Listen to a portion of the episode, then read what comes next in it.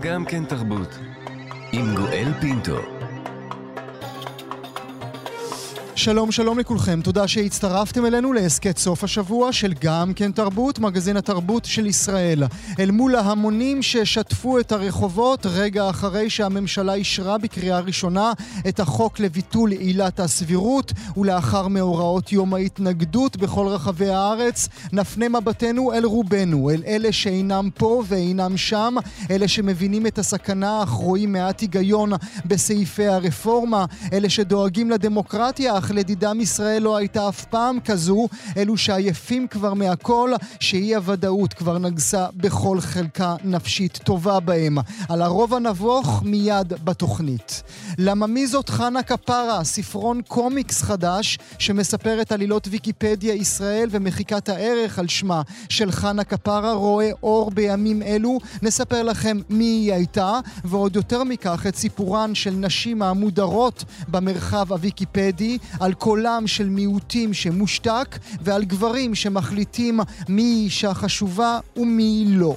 וגם על סכסוך גיאופוליטי שמערב את סין, הפיליפינים, וייטנאם ובכירי המפלגה הרפובליקנית בארצות הברית, שנולד בעקבות ברבי, הסרט שעוד רגע יעלה אצלנו לאקרנים, על שורשי הסכסוך ועל סרטים שהם לא רק סרטים, אלא גם סט שלם של ערכים פלורליסטיים. עוד uh, דברים רבים במהלך המשדר, עורך המשדר יאיר ברף, עורכת המשנה ענת שרון בלייס, על ההפקה מיכל שטורחן, האזנה נעימה.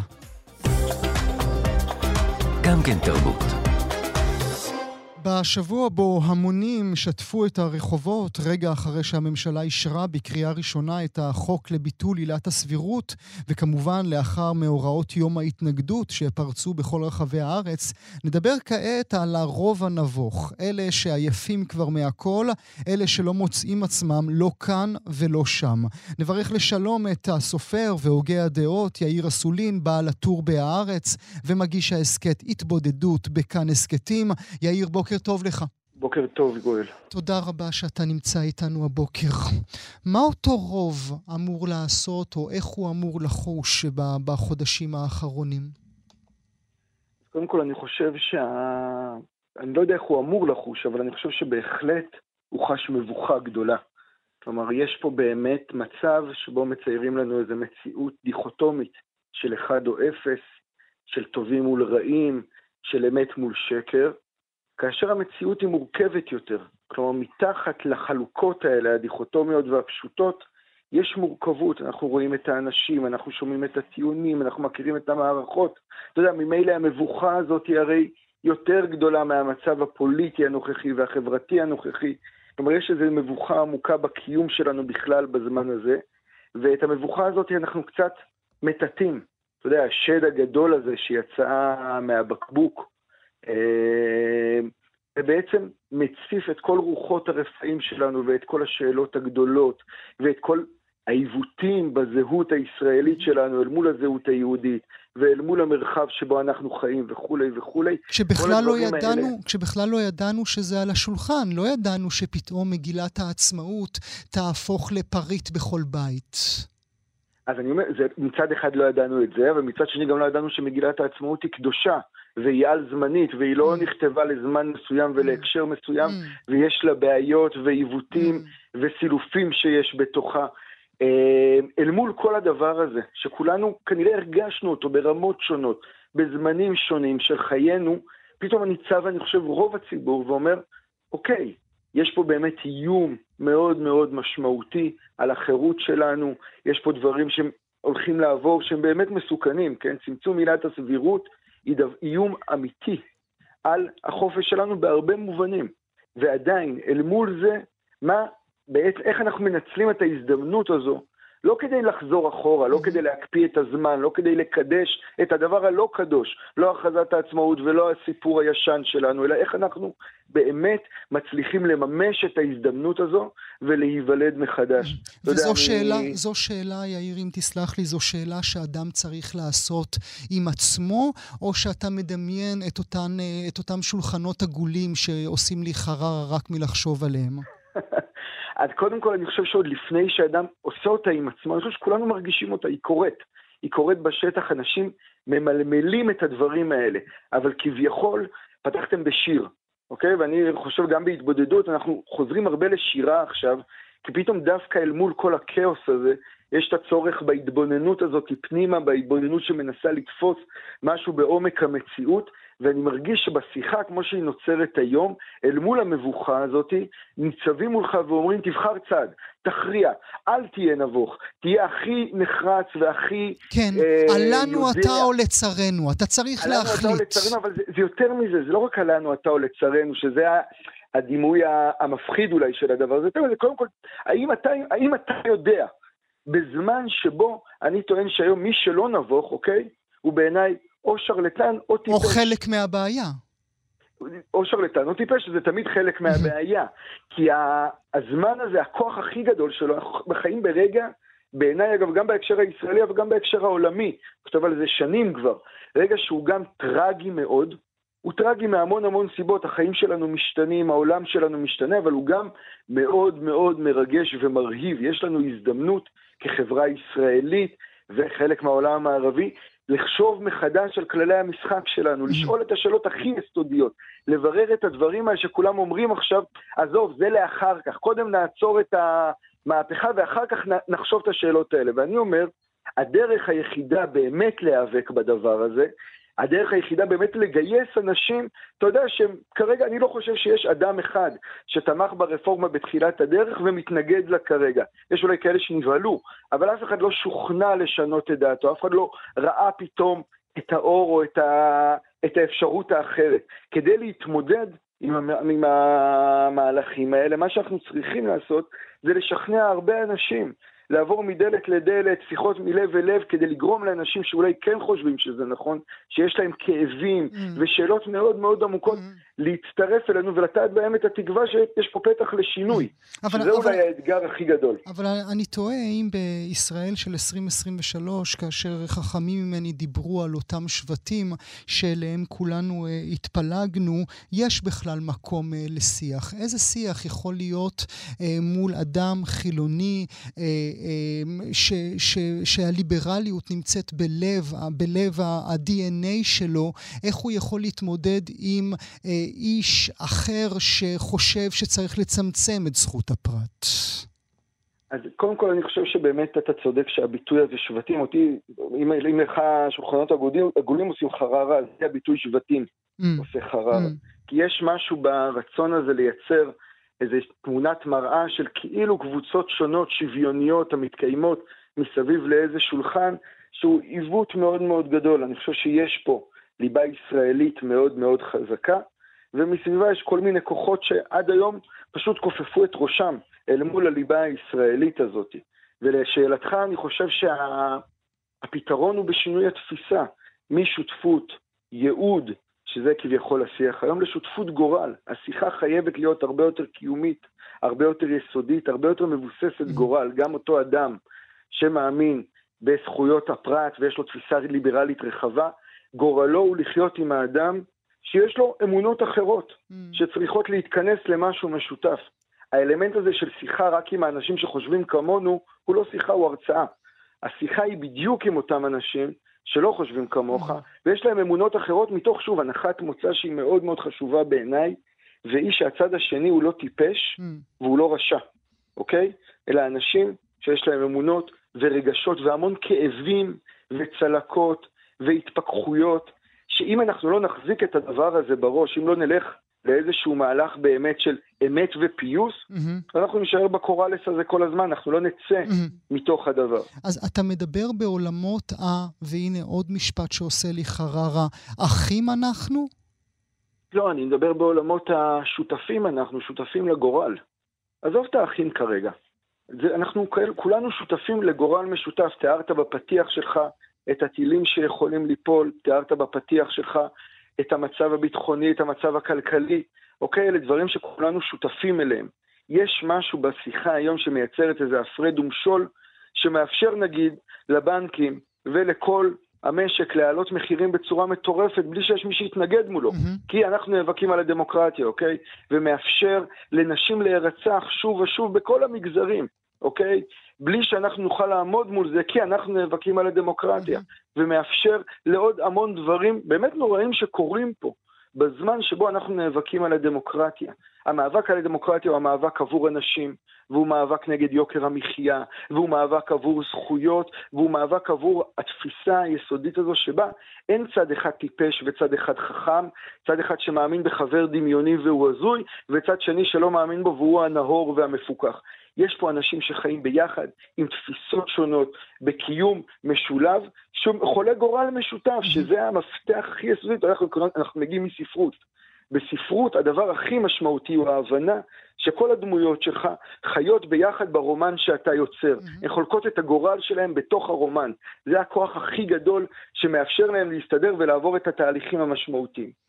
אתה אומר, או אה, אה, לוקח אותנו אל כיוון האקוטי, חייבים לדבר. נסה לתאר לי אה, במילים הספרותיות שלך, מהו ה-worst case scenario? מה יכול לקרות כאן רע כל כך, עוד יותר ממה שעכשיו רע? ב... אנחנו כמה שבוע, שבועיים לפני תשעה באב. גם תשעה באב יכול לקרות פה. אני חושב שאין לנו ערובה לשום דבר. אנחנו, שוב, בתור אנשים שמאמנים בטח בתפיסות דמוקרטיות, אוקיי? אנחנו אחראים לגורלנו. גורלנו להיות פה תלוי בנו, וגורלנו לחיות יחד תלוי רק בנו. הפוליטיקה בעיניי, אגב, גם כל הפניית הזרקור אל הפוליטיקה, הוא, הוא טעות כי הפוליטיקה היא הדבר הכי פחות מעניין כרגע. Mm-hmm. מה שמעניין זה באמת ה-state of mind של הרבה מאוד אנשים, שגם אחרי חצי שנה עדיין נאחזים בתפיסות שבעיני הצד השני הן בלתי נתפסות, אוקיי? עכשיו, עד שאנחנו לא נפצח את הפלונטר הזה. שבו אנשים שחיים איתנו צורכים פחות או יותר את אותם, אותו קיום שאנחנו צורכים וחיים בתוכו, חושבים אחרת מאיתנו בלי שום אפשרות להבין את זה, זה אומר שיש כשל בהתבוננות שלנו על הדבר. תמיד אני אומר שאני פותח את היום שלי במניין של חמש וחצי בבוקר, אוקיי? רוב האנשים שם המוחלט לא בעמדות שלי, כנראה לא פוליטיות ולא חברתיות, חיים את חייהם. היכולת לייצר קיום במרחב כזה, היא המפתח mm. האמיתי, אוקיי? אבל זה לא, כי... אבל זה לא, כי... לא, לא קשור...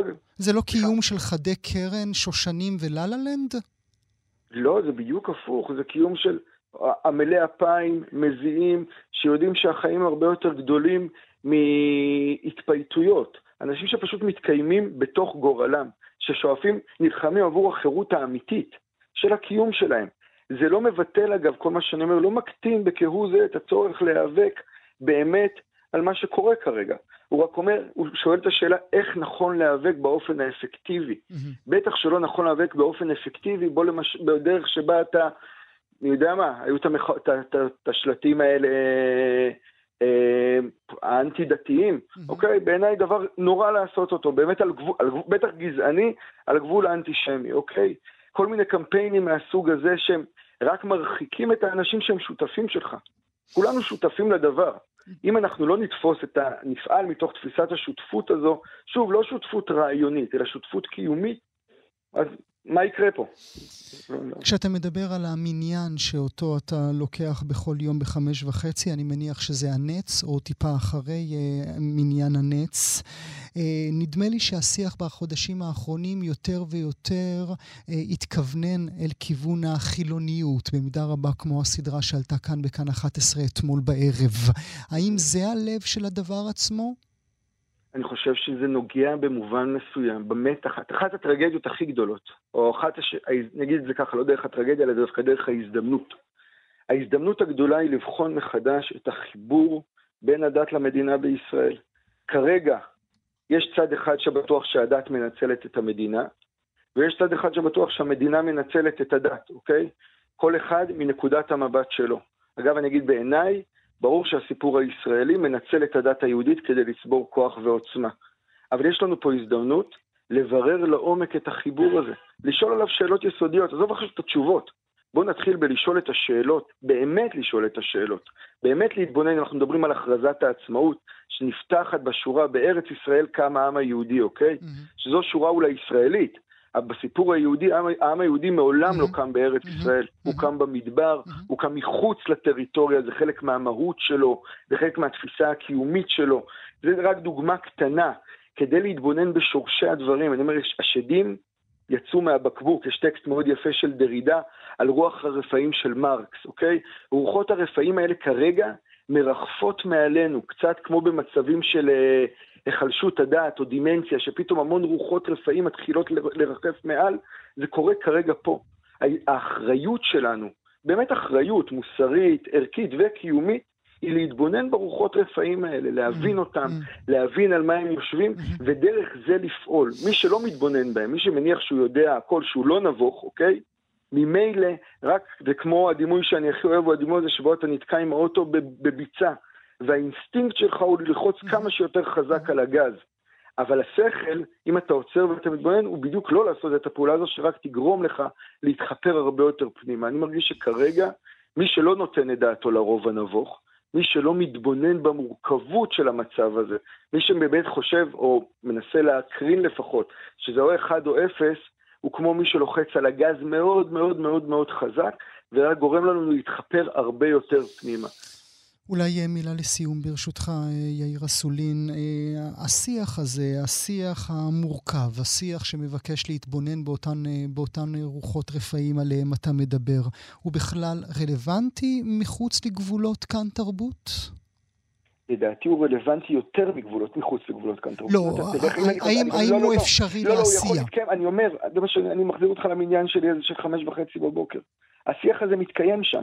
בצורות אחרות, באסתטיקה אחרת, אבל אלה שאלות שנשאלות.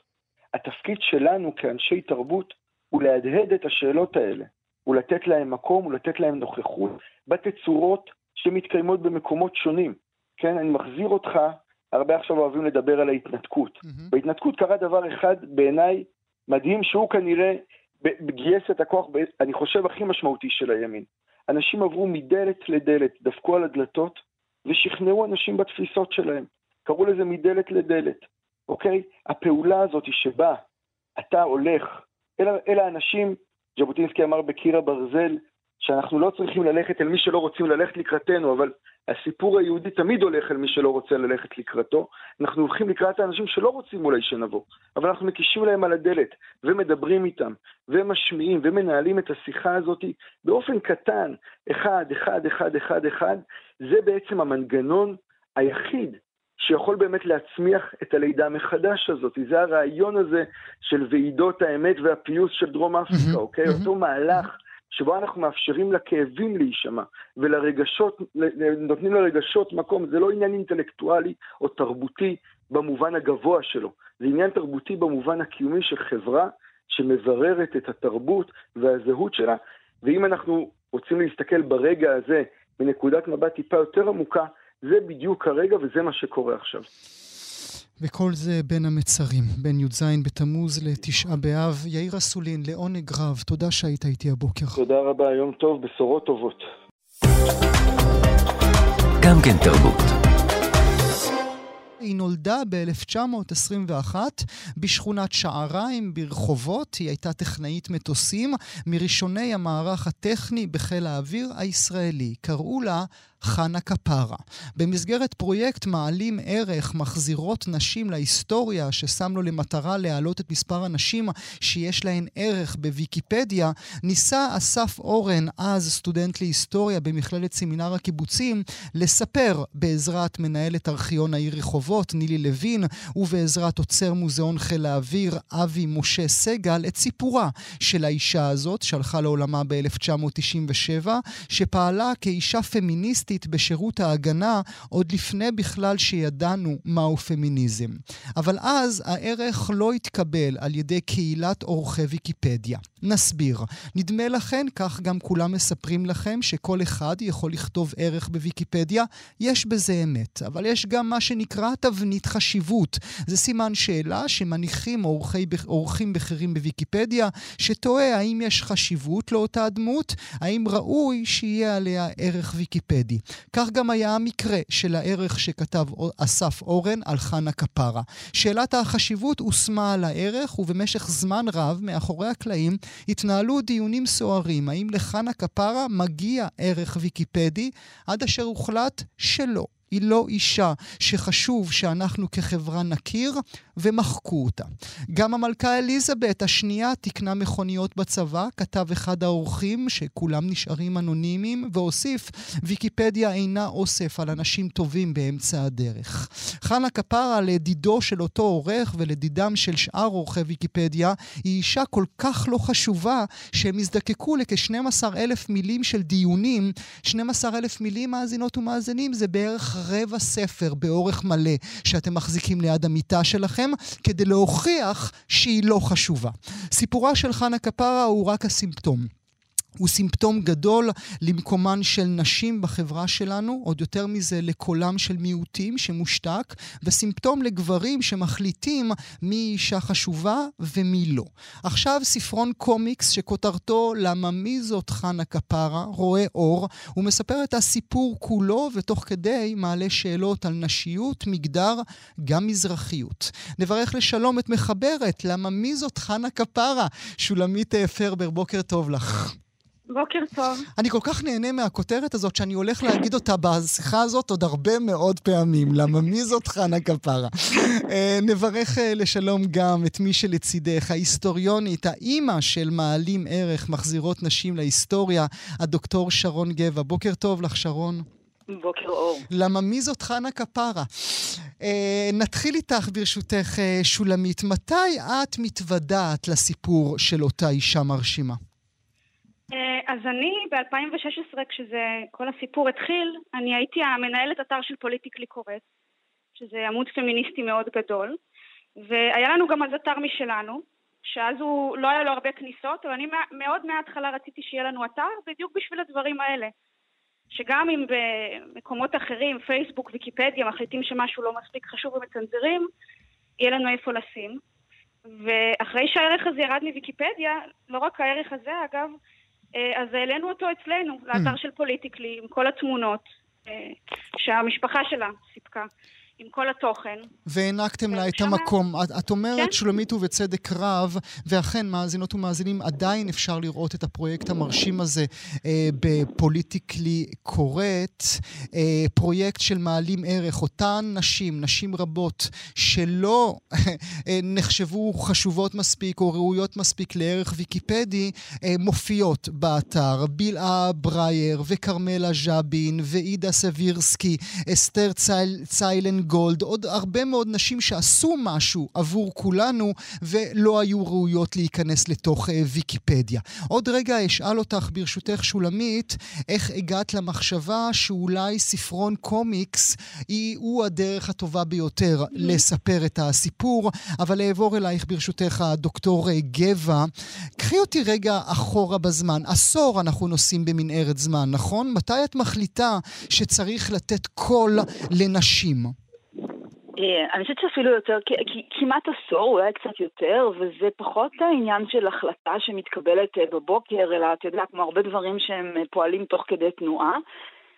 הראשיתו של הפרויקט הזה, שדי מהר קיבל שם, שהוא גם מעלים וגם מחזירות, גם גברים, גם נשים פעלו בו, התחיל בערך לפני עשר שנים.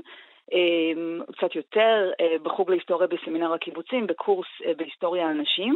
כשבעצם נקודת ההנחה הייתה שהרבה מאוד נשים, כשמחפשים עליהם בגוגל, ושוב, אנחנו, לא, אני לא אגיד שנות אור, אבל בכל זאת עבר זמן, אה, לא, לא מוצאים עליהם מספיק mm-hmm. מידע, אנחנו mm-hmm. לא רואות מספיק דברים בתוך גוגל. והכוונה הייתה לי, לי באמת להיכנס לתוך הפלטפורמה הגדולה ביותר, שהיא, כמו שכתוב, חופשית, פתוחה, אפשרית, מתוך הנחה לייצר אה, פרקטיקה פמיניסטית באקדמיה, ומתוך הנחה שאם uh, כותבים ערך על חברת הכנסת רחל כהן קגן, שחתמה על הכרזת העצמאות, הרי שזה רק תרומה mm. גדולה מאוד לוויקיפדיה, ולא רק, אתה יודע, עבודה שרק המרצה תקרא אותה ואולי עוד שני אנשים בסיום הסמסטר. זה התחיל מנשים כאלה באמת שהם היו חלק מהקונצנזוס, אבל הסיפורים המעניינים באמת היו הסיפורים החדשים, התגליות mm-hmm. החדשות. Mm-hmm. ואסף אורן, שאז היה סטודנט להיסטוריה, היום מורה להיסטוריה בבית ספר הולץ, אה, בא עם הסיפור הזה, ובא עם הסיפור הזה כשהוא גם ידענו שעל שמה נקרא רחוב. זהו, שזה, ה... במקרה הזה, הדוקטור, אה, אה, הדוקטור גבע, במקרה הזה, הסיפור עוד יותר ביזארי, כי יש רחוב ברחובות על שמה של הגיבורה הזו, על שמה של חנה קפרה, ואפילו שם הרחוב לא הספיק לוויקיפדים להחליט שהיא ראויה לערך. יש להם מין כלל, את מלמדת אותי, הדוקטור גבע, שצריך לפחות שתי רחובות. אה, זה אני לא יודעת. זה אני לא יודעת, אבל אני רוצה שנייה אחת רגע להתעכב על משפט שאמרת לפני שני משפטים. אמרת, היא כבר, היא הוכרה. Mm-hmm. זאת אומרת, אנחנו, זאת גם שאלה, אגב, מהם הקריטריונים? האם אנחנו אה, זקוקים וזקוקות לאישור של הממסד? כן. האם אנחנו זקוקים וזקוקות להכרה בדמות רחוב? בווד, בוודאי כמו קיבלה? במקום כמו ויקיפדיה, כמובן שני רחובות צריך לומר, ולא שתי, כמו שאמרתי אבל קודם. מי, אבל, מי, אבל מי קבע את זה? Mm-hmm. זאת אומרת, זאת גם שאלה. לפי מה אנחנו קובעים את הדברים האלה? האם... אה, יוצרת מסוימת, או חברת מחתרת, או, אה, אה, או אישה אחרת זקוקה לאישוש ולאישור בגלל דברים שהם מדידים וכמותיים, mm-hmm. ואפשר לדרג אותם, גם זאת אגב חשיבה mm-hmm. שהיא חשיבה, חשיבה מאוד מסוימת. פה זה באמת היה צורם באופן מיוחד. משום שהיא כבר קיבלה הכרה על ידי הממסד. ואני חייבת להגיד שבסיפור הזה זה באמת הפתיע אותנו. אם אני הולך ברחובות, מטייל לי, נחמד, כיף, יום נעים, ויש פתאום מולי רחוב חנה כפרה. אני לוקח את הטלפון החכם שלי ומחפש לראות מי זו אותה גברת שקיבלה רחוב. אני פשוט לא אדע, כי, כי, כי לא כתוב עליה שום מקום. אני חושבת שהיום בעקבות כל הסיפור הזה, לא, אבל... קצת כתוב, אבל כשאלה מייצגת, בוודאי, בוודאי, ואני גם אגיד יותר מזה, זה לא חייב להיות דווקא שם של רחוב, זה גם יכול להיות סיפור שלחלוטין יפתיע אותך. אני גם אספר שאחד הערכים הראשונים שכתבה רוני מנט על גולדה מילוסלבסקי, ממייסדות נס ציונה, mm-hmm. הייתה האישה היחידה בחבורת המייסדים, נולד בדיוק ממה שאמרת. היא חזרה באוטובוס הביתה מסמינר הקיבוצים, ראתה בכיכר את שמות המייסדים ושם מייסדת אחת, ואמרה, איך זה יכול להיות שאני לא יודעת עליה שום דבר, ובגוגל אין עליה כלום. Mm-hmm. וזאת הייתה באמת המוטיבציה. של לכתוב ולהנגיש את זה. גם פה אגב עלו שאלות, לא באופן דרמטי כזה, אבל השאלות עלו הרבה פעמים. אה, צריך אה, לומר, באמת ויקיפדיה זה דבר מבורך, יש איתו הרבה מאוד בעיות וכאלה, אבל עניין הערכים עדיין לא הגיע לכדי מיצוי. עלייך יש, יש ערך, הדוקטור שרון גבע? לא. אני גם לא חושבת שזה חשוב. זאת mm. אומרת, אני לא יודעת אם זה, אם, אם זה העניין. אגיד, אני אגיד לך למה זה חשוב, אם את מרשה כן. לי, אה, ובוודאי בהקשר של חנה כפרה. כי עליי יש ערך. Mm-hmm. וזה מטופש נורא, יש עליי ערך, אה, לא כי עשיתי משהו, אלא כי השתתפתי בתוכנית טלוויזיה מסוימת. אז עד, ה, ה, ה, ה, השקלולים ששואלים מי ראוי לדבר הזה, אולי מלכתחילה יש בעיה איתם. אני מסכימה גם, אני חושבת שהבעיה עם, עם המערכת הזאת כפי שהיא פועלת, היא כשהיא פועלת כמו שהאינטרנט פעל לפני 20 שנה. זאת אומרת, גם האנשים שמנהלים איתם דיונים, הם אנשים שמשתמשים בניקניימס, אתה יודע, כמו שהיה פעם, אה, בימים של הפורומים, היום, עכשיו אני אגיד משפט של זקנות, הצעירות, הצעירים לא זוכרים את זה, כי היום אנחנו חיים בעידן שהמדיה החברתית מזהה אותנו, אה, השיח הוא, הוא שיח מאוד אנונימי, זאת אומרת, גם הפעילים הם פעילים אנונימיים, האופן של הפעילות הוא לא שקוף, וברגע שהוא לא שקוף, נורא קשה לדעת גם עם מי את דנה ועם מי את מתווכחת. אבל, אבל ברשותך אני רוצה uh, ללכת עם זה עוד צעד אחד קדימה ובאמת לחזור לאחד המשפטים החשובים שאמרת בפתיח. הדבר הזה הוא, הוא סימפטום, הוא, הוא דוגמה, הוא, הוא ביטוי uh, לזירה uh, של, של יחסי כוח, ובוויקיפדיה זה כל כך בולט, משום שהפער בין מה שאומרים לי אה, זאת אנציקלופדיה חופשית, וכל אחת יכולה, בוודאי אנשים שאין להם אינטרס כלכלי, השקענו פה המון עבודה בלי לקבל אגורה משום גורם שהוא, לבין מה שמתרחש בפועל, היא מסוג הדברים שפתאום ככה, אתה יודע, מפגישים אותנו עם המציאות, ואנחנו אומרים, אבל זה לא מה שאמרו לי. אז כמה מציאות במובן, אני זוכר איזשהו נתון מלפני מספר שנים, אין לי נתון חדש, מאזינות ומאזינים, אה, מבחינת נשים שזכו לערך בוויקיפדיה ישראל. אני זוכר 20 אחוזים, האם זה עומד שם מהידע שלך, דוקטור גבע?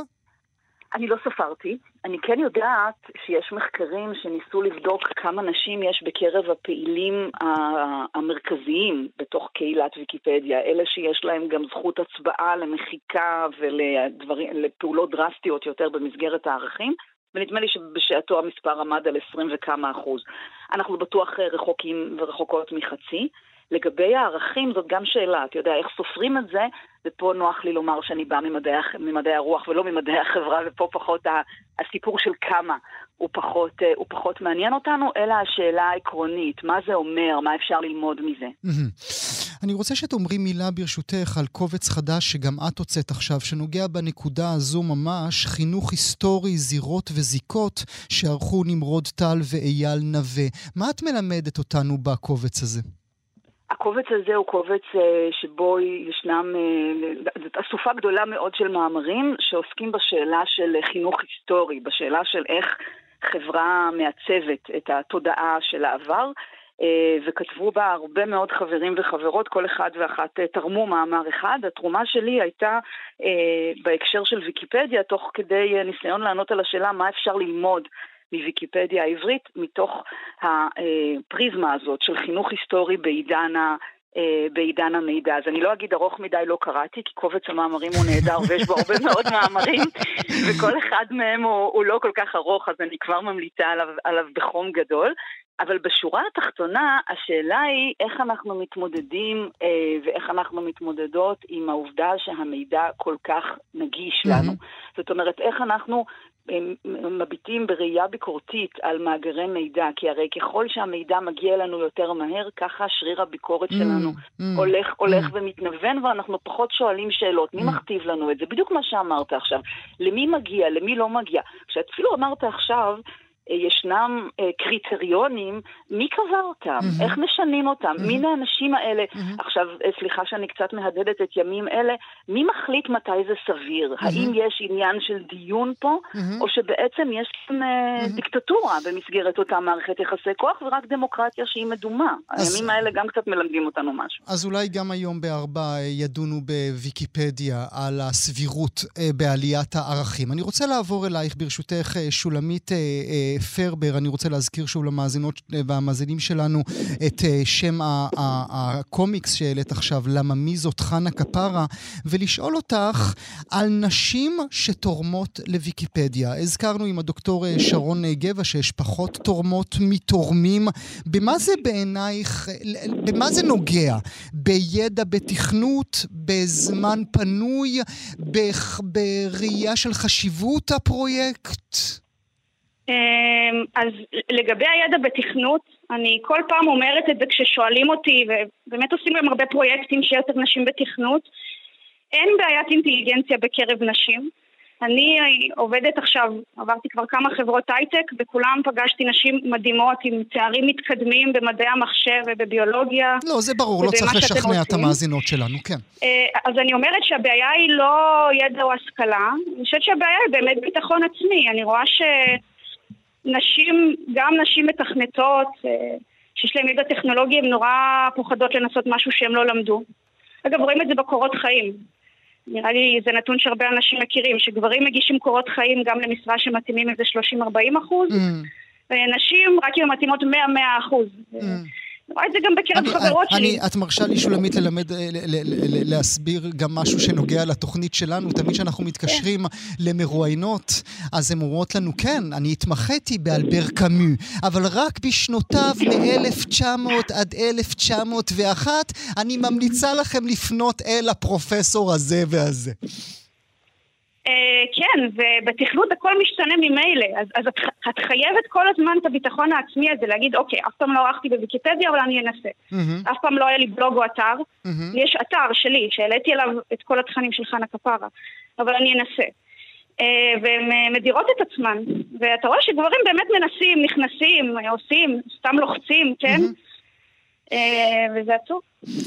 מה החלום שלך? אולי צ'אט GPT יכול היום לשנות את כל איך שאנחנו תופסים ערכים בוויקיפדיה? אז uh, לגבי ChatGPT, אני חושבת עליו הרבה. כן, uh, אנחנו לא יודעים איך הוא סורק את המידע. גם הוא הרי עושה איזשהו סוג של דירוג, אז הוא גם, אתה שואל אותו שאלה, הוא ייתן לך איזושהי תשובה. mm-hmm. תשאל שאלה יותר מפורטת, תקבל אולי עוד כיוונים, הוא יציע לך עוד דברים. אה, אז ה bias, או איך שמדרגים, או מה התשובות שמעלים ראשונים, זה, זה משהו חברתי, mm-hmm. זה לא ישתנה בגלל איזושהי טכנולוגיה. Mm-hmm. וגם ChatGPT בסך הכל סורק את האינטרנט, אז אם משהו לא קיים באינטרנט, נגיד חנה כפרה קיימת אולי בקורס של שרון, קיימת במצגות, קיימת באיזושהי עבודה שיושבת אצל מישהו, אבל אם אה, היא לא באינטרנט מלכתחילה, והטקסט הוא לא באינטרנט, אז גם צ'אט GPT לא ידע עליה. אז הוא לא יפתור לנו פתאום את הצרות. כמובן, כמובן. אה, אולי נסיים איתך, דוקטור אה, שרון גבע. אמרנו עשור, אה, פחות או יותר, למעלים ערך מחזירות נשים להיסטוריה. את יכולה לומר שמשהו השתנה, או שנשארנו אותו, אותם אנשים, אותה חברה? אני, אני רוצה להיות אופטימית ולהגיד שמשהו השתנה, אבל אני לא יודעת. אני כן אגיד שעצם זה שאנחנו מנהלים כאן את הדיון הזה, מעבר לשאלה של כן מחקו, לא מחקו, מה זה אומר, מה זה לא אומר, מי דיבר איתך ומי לא דיבר איתך, היא כבר התקדמות, משום שהיא מלמדת על זה שאנחנו מתחילים להסתכל על, על ויקיפדיה כסימפטום, על גוגל כתופעה, אנחנו מתחילים לשאול שאלות. אמ, כל, כל פגישה וכל פעם שאני שומעת את שולמית, אני רק משתכנעת עד כמה השילוב הזה, גם לנשים, גם לגברים, בין תכנות לבין מדעי הרוח, הוא המפתח בסופו של דבר. זאת אומרת, גם כדי שאני לא אפחד מזה, mm-hmm. ואני אומר לך תמיד שאני יכולה לדבר כמעט על כל מה שתרצה mm-hmm. כשתבקש ממני, mm-hmm. וגם... כי את מבינה את הבעייתיות, להכניס... נכון, הדוקטור כן. גבע? כי את מבינה את גם... האוטומט שמרואיין גבר היה עונה לי בו. כן. בוודאי, ואני גם מכירה את זה גם מהעמיתות שלי ומחברות שלי שאומרות כן, אבל אם ישאלו, ואז אני אומרת לה, תגידי, כי mm-hmm. את יודעת, mm-hmm. אבל אני חושבת שפה השילוב הזה בין היכולת אה, לעשות את זה, היכולת לאסוף מידע והיכולת לחשיבה ביקורתית ולהכניס דברים לתוך הקונטקסט ולשאול לא רק איך אני מייצרת את המידע, אלא מי ייצר אותו, היא המפתח. בסוף המפתח שלנו הוא גם הרוח וגם ה, אה, התכנות. אז אה, מאזינות ומאזינים, אם מישהו ישאל אתכם אי פעם למה מי זאת חנה כפרה, תגידו לה אישה שנולדה ב-1921 בשכונת שעריים ברחובות. היא הייתה טכנאית מטוסים והיא הייתה מראשוני המערך הטכני בחיל האוויר הישראלי. אני רוצה מאוד להודות אה, לשתיכן, שולמית פרבר והדוקטור שרון גבע. תודה רבה שהייתם איתי הבוקר. תודה. גם כן תרבות.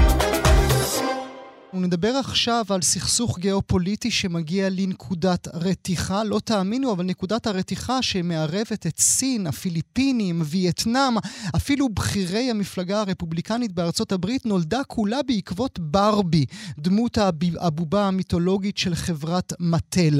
נסביר, בשבוע הבא בישראל יעלה לאקרנים הסרט ברבי, בכיכובה של מרגו רובי, ובבימויה של גרטה גרוויג, שהייתה מועמדת לאוסקר שלוש פעמים גם על נשים קטנות וגם על ליידי ברד. בסרט החדש יש סצנה בה רואים את ברבי כשמאחוריה מפת העולם. מין תרשים ילדותי של כל היבשות. ליד סין מקווקווים כמה קווים שמסמנים את השליטה של סין על ים סין הדרומי. המדינות השכנות מאוד לא אהבו את נקידת, נקיטת העמדה הפוליטית של יוצרי הסרט. וייטנאם כבר הודיעה שהסרט לא יוקרן מגבולותיה. בכירים במפלגה הרפובליקנית האמריקנית טוענים שהחברה, וורנר בראדרס התכופפה אל מול הדמון הסיני המסוכן. נדבר על המאבק הזה שמחבר בין תרבות ופוליטיקה. נעשה זאת עם מבקר הקולנוע של ynet, ארז דבורה. בוקר טוב לך. בוקר טוב. לא הייתי מאמין שאי פעם אשוחח איתך על מאבק גיאופוליטי שהיסטוריה במרכזו. מה הם אותם קווים, אם תסביר לנו?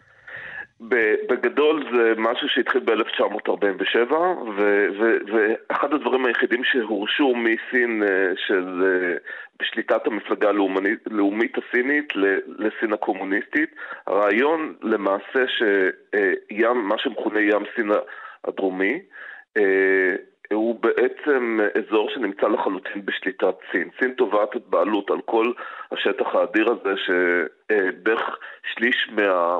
הסחר העולמי עובר בו, אה, סין מקבלת את האנרגיה שלה אה, בעצם דרך הטריטוריה הזו, ומה שסין עשתה זה בעצם יצרה סדרה של קווים כאלו, mm-hmm. שלמעשה אה, ממסגרים את כל השטח שבתוך אה, אה, ים סין הדרומי, ולמעשה לא משאירים לווייטנאם, למלזיה, לאינדונזיה, לפיליפינים, לא משאירים, לא משאירים להם כלום. לאף אחת מהמדינות האחרות שגובלות בים הזה. למרות שחוקית אסור להם לעשות את זה, כי על פי החוקים הבינלאומיים, לכל מדינה יש איקס קילומטרים ששייכים לה אה, מחוץ, אה, אה, אה, בתוך המים הטריטוריאליים למעשה. הסינים טוענים הרבה יותר מזה שייך לנו. עכשיו, להבין שזה הולך ומסתבך, בעיקר בעשר שנים האחרונות, בגלל שסין משתמשת בעוצמה הצבאית המתפתחת שלה. וביכולות הטכנולוגיות שלה כדי לבנות איים מלאכותיים וכדי, היא כבר השתלטה פיזית על איים מסוימים ובנתה איים מלאכותיים ושמה להם כלי נשק mm-hmm. כדי להרתיע את כל השכנות שלה שלא יכולות להתחרות איתה מבחינת העוצמה הצבאית. היא בעצם, היא גם בעצם הפסידה בבית דין אה, של האו"ם לאחר שהפיליפינים הגישו ערעור על הטענות לבעלות הסינית. היא כבר הפסידה, אבל לסין לא אכפת, סין לא סופרת לא את המוסדות של האו"ם ולא את המדינות האחרות, ובאמצעות הכוח העדיף שלה קבעה שהבעלות, ולכן זה אזור, זה, זה אזור וסוגיה שהיא נפיצה מאוד, בעיקר בווייטנאם, בפיליפינים, אה, גילו רגישות מיוחדת לאופן שבו mm-hmm. הבעיה הזו הוצגה בסרטים, כלומר כש... אז זהו, אז, אז נדבר עוד רגע כן. ברשותך, ארז, על הסרטים, כי אז מגיעה סצנה נורא מוזרה בסרט קטנטן ומתוק, אה, ברבי במרכזו, אותה אישה ורודה שרוצה לצאת מהבית שלה ולראות עולם, היא מציירת את מפת העולם ומופיעים שם אותם קווים. איך הקווים מופיעים שם בכלל? מי מצייר את סין עם קווים? אז קודם כל, זה בכלל לא בטוח שה... כי במפה בסרט, שגם זה לא, אפשר לומר, זה לא איזה הדגמה של אה, מציאות גיאופוליטית, אבל זה הרעיון שברבי צריכה לצאת מתוך עולם הברבי וכיוצא בזה, ו, וכמו שיש בסרטים כאלו, באנימציה, יש קווים שהם אילוסטרציה למסע שהדמות אמורה לבצע אותו. Mm. זה לא איזה הצהרה mm. פוליטית חריפה מקודדת, כן? אבל כשיש אה, רגישויות וכשיש פוליטיקאים ציניים שרק מחפשים איך, על מה לרכב למהדורת חדשות הבאה, אז uh, גם זה מספיק כדי להתאפס אליו מעניין, ולעשות ממנו סיפור. מעניין שאתה לוקח ארז את הקו של וורנר בראדרס שאומרים זה כולה uh, ציור ילדותי של מפת העולם, כשלי זה מוזר נורא שהקווים האלה מופיעים. אני לא מכיר אף אדם בעולם שמצייר את סין בצורה הזאת. כן, אז העניין הוא, שוב, זה חלק מאיזשהו אירוע שקורה בתוך הסרט. אה, לפי מה שהבנתי, הרעיון הוא של מסע משוער של הדמות, וכך או אחרת, אה, בוא נאמר, זה גם לא נראית כמו מפה רצינית, זה, יש שם דולפינים מצוירים, כן. זה נראית כמו אה, גרסה מעוצבת של, אה, של מפה מספר ילדים, אבל שוב, זה כנראה מספיק כדי להדליק את, ה, את הווייטנאמים ואת הפיליפינים, לא מאשים אותם חלילה, אבל זה מספיק. אתה מלמד אותנו אה, שזו לא הפעם הראשונה שאותה מפה, או מפות דומות לה, אה, מפת תשעת המקפים, מופיעה בקולנוע ומעוררת בלאגן. כבר קרה בשנים האחרונות כמה פעמים. אה, זה קרה בסרט אנימציה שנקרא קסם של מפלטת ב-2019, שאגב, בגלל ההופעה הרגעית של מפה כזו, הסרט הוחרם גם בפיליפינים וגם במלזיה. אחרי זה, זה קרה שוב בשנה שעברה, כשהיה סרט אה, עיבוד למשחק מחשב שנקרא צ'ארטד, שוב, הוחרם גם בפיליפינים, גם בווייטנאם, אה, וגם שנה, במהלך השנה הזו בג'ון וויק 4, עכשיו בג'ון וויק 4 זה היה מעניין במיוחד כי לא ראו שום מפה. אבל הופיע בסרט ג'ון וויק 4 שחקן בשם דוני ין, סופרסטאר של אקשן אה, סיני הונג קונגי, שתומך במפת uh, תשעת המקפים, כך, כך מכונה המפה הזו, שהסינים שרטטו, אז דוני ין תומך במפה הזו, וזה הספיק כדי שבווייטנאם אה, יאסרו על הקרנת ג'ון וויק 4. זאת אומרת, זאת אומרת, גם כסף של, קסם של מפלצת, גם אנצ'ארטד וגם ג'ון וויק 4, הסרטים האלה לא הוקרנו באותן, באותן מדינות שכועסות עכשיו. זאת אומרת, הג'ון וויק זה רק ב... זה כנראה שהווייטנאמים הם טהרנים באופן מיוחד בנושא הזה, אבל בדרך כלל זה הפיליפינים, וכבר היה פיליפינים ומלזיה. אלה מדינות רגישות. אז עכשיו אנחנו הרי יודעים בשנים האחרונות את הכוח הרב שיש לסין על הקולנוע ההוליוודי. רוב הכספים שהוליווד עושה, אה, היא עושה אותו בסין. שם יש הרבה מאוד אנשים, שם יש הרבה מאוד צופי קולנוע. זה מאפשר לסין להפעיל הרבה מאוד לחץ גם ליוצרים להשמיץ סצנות, להוסיף, לשנות תמות, או בכלל לא להקרין את, את הסרטים אצלם. אז יש סיכוי... סיכוי שזה נעשה כדי לעשות ווינק ווינק לסינים? אנחנו לטובתכם, אנא תקרינו אותנו אצלכם? אה, אם אתה מאמין שאדם שמעצב פרטי תפאורה לסרט ברבי חושב ברמת המדיניות הגלובלית איך אנחנו הולכים אה, זה, לצאת, כאילו, אני, זה, זה ברור שאם הייתי מניח שזה אולי חוסר חשיבה, חוסר זהירות, mm-hmm. רשלנות, mm-hmm. אה, אה, אני בספק... אבל אין כאן deep state. אני, אה, אה, כאילו בהחלט, ברור ש... תשמע, המפלגה הרפובליקנית האמריקאית התמחתה בשנים האחרונות בתיאוריות קונספירציה, יש שם פוליטיקאים שכל מה שמעניין אותם זה לרכב על איזושהי שערורייה תרבותית אה, שמייצרים אותה למהדורת החדשות הבאה של פוקס ניוז. האנשים האלה הם באמת, הייתי קורא לזה פסולת, mm-hmm. מבחינת הרצינות שלהם כמדינאים. אה, אז להם אין בעיה, לאנשים כמו טד קרוז אין בעיה להיתפס למשהו כזה כדי לנסות ולהכניס את עצמם למהדורות חדשות בתור מישהו שעומד נגד סין באיזושהי צורה. אה, אבל, אה, אבל אני, אבל בוא נאמר שהתער של אוקאם מחייב אותנו להניח פה טיפשות וחוסר הבנה לפני שאנחנו מניחים קונספירציה פוליטית. אז אמור לנו משהו ברשותך על הקשר אה, בשנים האחרונות בין בייג'ין להוליווד. עד כמה באמת הם שולטים על תעשיית הקולנוע האמריקני וכמה כספים מכניסים סרטים אה, שאכן, שאכן מוצגים שם, מוקרנים שם, מופצים שם. אמ, קודם כל צריך להבין כמובן שסין היא שוק אה, קולנועי ענק והוא שוק מתפתח באמת בצורה יוצאת דופן בשנים האחרונות, אה, בזמן שהשוק האחר, גם בתוך ארה"ב, גם בעולם, הוא נמצא בקיפאון. אה, אבל סין מגבילה את כמות הסרטים ההוליוודים שמוקרנים שם כל שנה, ולכן בהחלט יש מבחינת האולפנים ההוליוודים ניסיון לא, לא תמיד, קודם כל מאוד להיזהר, לא לגעת ברגישות של סין עד כמה שמסוגלים להבין אותם.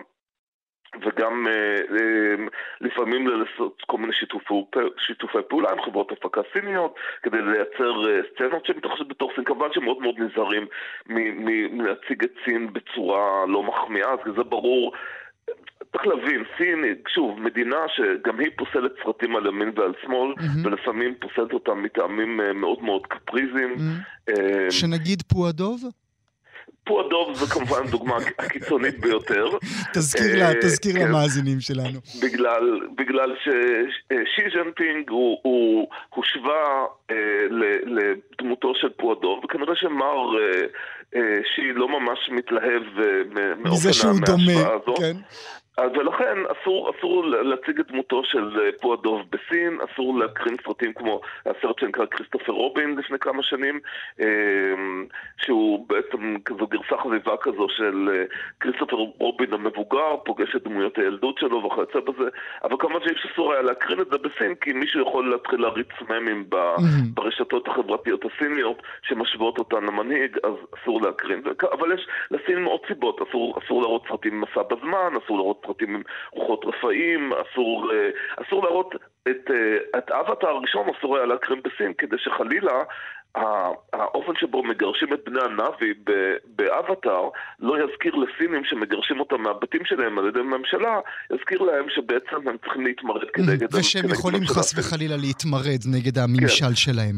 אז הסינים הם אלופים בסיבות, אה, הייתי קורא להם קפריזיות, להעיף סרטים, ושוב, אם הסרט שלך, אם, אם אתה עושה סרט ב-200-300 מיליון דולר, עם עוד תקציב, אה, אתה חייב שהסרט שלך יוקרן בסין, כי כי, אתה צריך להשיג הכנסות של 800-900 מיליון דולר בכלל כדי להתחיל להיות רווחי. אז להפסיד 200-300 מיליון דולר מהשוק הסיני זה, זה. זה מכה מאוד מאוד קשה. זה מלן אה, כסף. בוא נגיד רגע מילה ברשותך על ברבי, כאמור יצא בסוף השבוע הבא בישראל. הלילה ממש הייתה הבכורה העולמית שלו. אה, זה, זה לא המקרה היחיד, ואנחנו נדבר ב, בסיפורים האחרים בתוכניות הבאות שלנו, אבל בכל זאת מילה, יוצאים אה, כל ההומופובים יוצאים מהחורים שלהם ומדברים על כך שהסרט הזה מקדם אה, יותר מדי את הצבע הוורוד וטרנסקסואליות, ועכשיו העניין הגיאופוליטי הזה. איך אתה מסביר את הסרט הקטן שמצליח לעורר מהומה גדולה? צריך להבין שברגע שאתה עושה מוצר גלובלי, המשמעות שלו שאתה משווק את הערכים התרבותיים שלך לארצות אחרות. הקולנוע ההוליוודי הוא מה שנקרא כוח רך אבל ככוח רך הוא מאוד מאוד מאוד מאוד קשה. כלומר, הוא עוצמה שאין לאף מדינה אחרת משהו שמתקרב לה ביכולת שלה אה, להפיץ ערכים, לא נאמר אפילו החלום האמריקאי, אלא ערכים, במקרה הזה, כשערכים הם ערכים פרוגרסיביים. כשהאולפנים האמריקאים אה, אה, מרגישים שהם צריכים אה, לבטא אותם בסרטים שלהם. אה, הם נכנסים לתוך הסרטים, סרטים של דיסני, עכשיו, אה, אה, אתה יודע מה, במצרים אסרו להקרנה את הסרט האחרון של ספיידרמן, סרט האנימציה של ספיידרמן, כי יש שם אצל אחת הדמויות, באיזה רגע בתוך החדר, רואים שם על הקיר איזה פוסטר שתומך בילדים טרנסים. זה הספיק כדי שיפסלו את הסרט הזה. Hmm. במצב שיש מדינות מאוד מאוד מאוד מאוד שמרניות, מדינות אה, חלקן באזורנו, אה, אה, שלא לומר אנחנו עושים למצוא את עצמנו פה שם. שמבחינתם ערכים כאלו הם לא, הם בלתי נסבלים. Hmm. ושוב, אז מצד אחד כמובן ש... אתה יכול מאוד לא לאהוב את הערכים שמחזיקים במצרים או בקטאר או אני לא יודע מה, בנוגע לקוויריות, אמ, אבל הוליווד אה, אמ, חייבת מבחינתה כתעשייה שרוצה חפצת, חפצת חיים, mm-hmm. כזו שמצויה במשבר עמוק, תצטרך בסופו של דבר או לייצר גרסאות אה, מראש שבהם אלמנטים בעייתיים מסולקים, וזה יחסית קל מבחינה דיגיטלית mm-hmm. לעשות את זה, אבל אז הם יצטרכו לעמוד מול איזושהי ביקורת בוודאי, אה, פנימית, פנימית על זה mm-hmm. שהם, שהם מפחדים במרכאות, mm-hmm. אבל לא לפחד, זה אומר פשוט לוותר על הכנסות. מעניין. טוב, אנחנו ניקח מהשיחה הזו את המשפט המצוין, סרט הוא אף פעם לא רק סרט, גם אם זה רק אה, ברבי, זה שיווק של ערכים אה, תרבותיים. ארז דבורה, לעונג רב, תודה שהיית איתי הבוקר.